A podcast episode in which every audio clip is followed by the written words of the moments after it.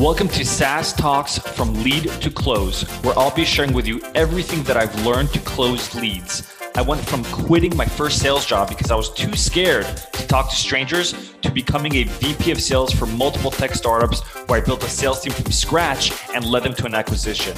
I'll teach you how to schedule more demos on your calendars, close at least 50% of your demos, and build a pipeline large enough so you're always hitting quota. If you're looking to scale, then turn the volume up. So you ever get on a call when the prospect asks you a question and you don't know the answer to it, and you say some bullshit line? that's not good either. It's not good to make up an answer. Um, and so I think many sellers and reps are scared to say I don't know.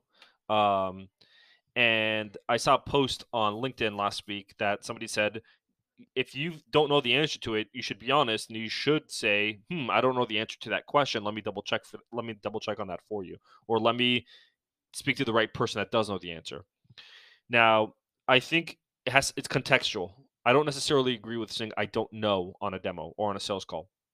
I don't know just sounds clueless. It doesn't sound confident, even if you say it in a confident way. There are better words, choice of words to use than I don't know. Now, if you're getting on a call and they're asking you a very, very specific question that you literally do not know the answer to because it only the CIO or the CFO would know the answer to that, let's just say, you can still not know the answer, sound confident that you know that you don't know the answer, but instead of saying I don't know the exact answer to that question, you can say something like great question. Let me speak to our CFO and double check on that for you Great question. Let me verify that for you. I don't want to give you a, a false answer here. Is that okay? I want to, or great question. I want to make sure I'm giving you a 100% foolproof answer. Let me double check on that for you, and I'll get back to you no later than 5 p.m. today. Does that work?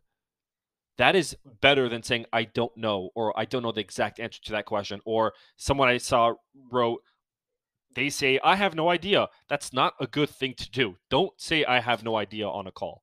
That it just sounds lazy. I remember I hired a rep once, and he uh, asked him a question. This is not exactly the same, but I asked him a question. He said to me, "Beats me." I was like, "Oh my gosh!" Even if he said, "I don't know" or "No clue" or "I have no idea," it still would be a crappy response. At least say, "Hmm, I'm not 100% sure, but let me verify that." Right? I don't like saying the word "I don't know." It just sounds like you have no knowledge whatsoever. And even if you don't, it it's okay to fluff it up a little bit. Anyways, if you're listening to this, then what I would recommend is you join my community, FTTC community. It's only nine bucks a month, seven day free trial. I did a tonality workshop last week. I did a sales discovery workshop. I answer questions. I upload templates people uh, it's all a group of aes and some sales managers that are looking to improve their sales demo game. I don't talk about outbound. I don't talk about cold emailing or prospecting. It's all about what do you do when you have the lead on the hook? How do you close them from demo to close? So that's from demo to close fttc inner circle. I'll put the link in the description of this episode.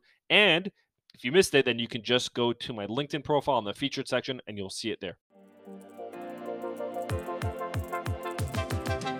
Thanks for listening to today's episode. If you found this relevant or practical at all, then please share this episode. Until next time, I'm your host, Mor Asulin.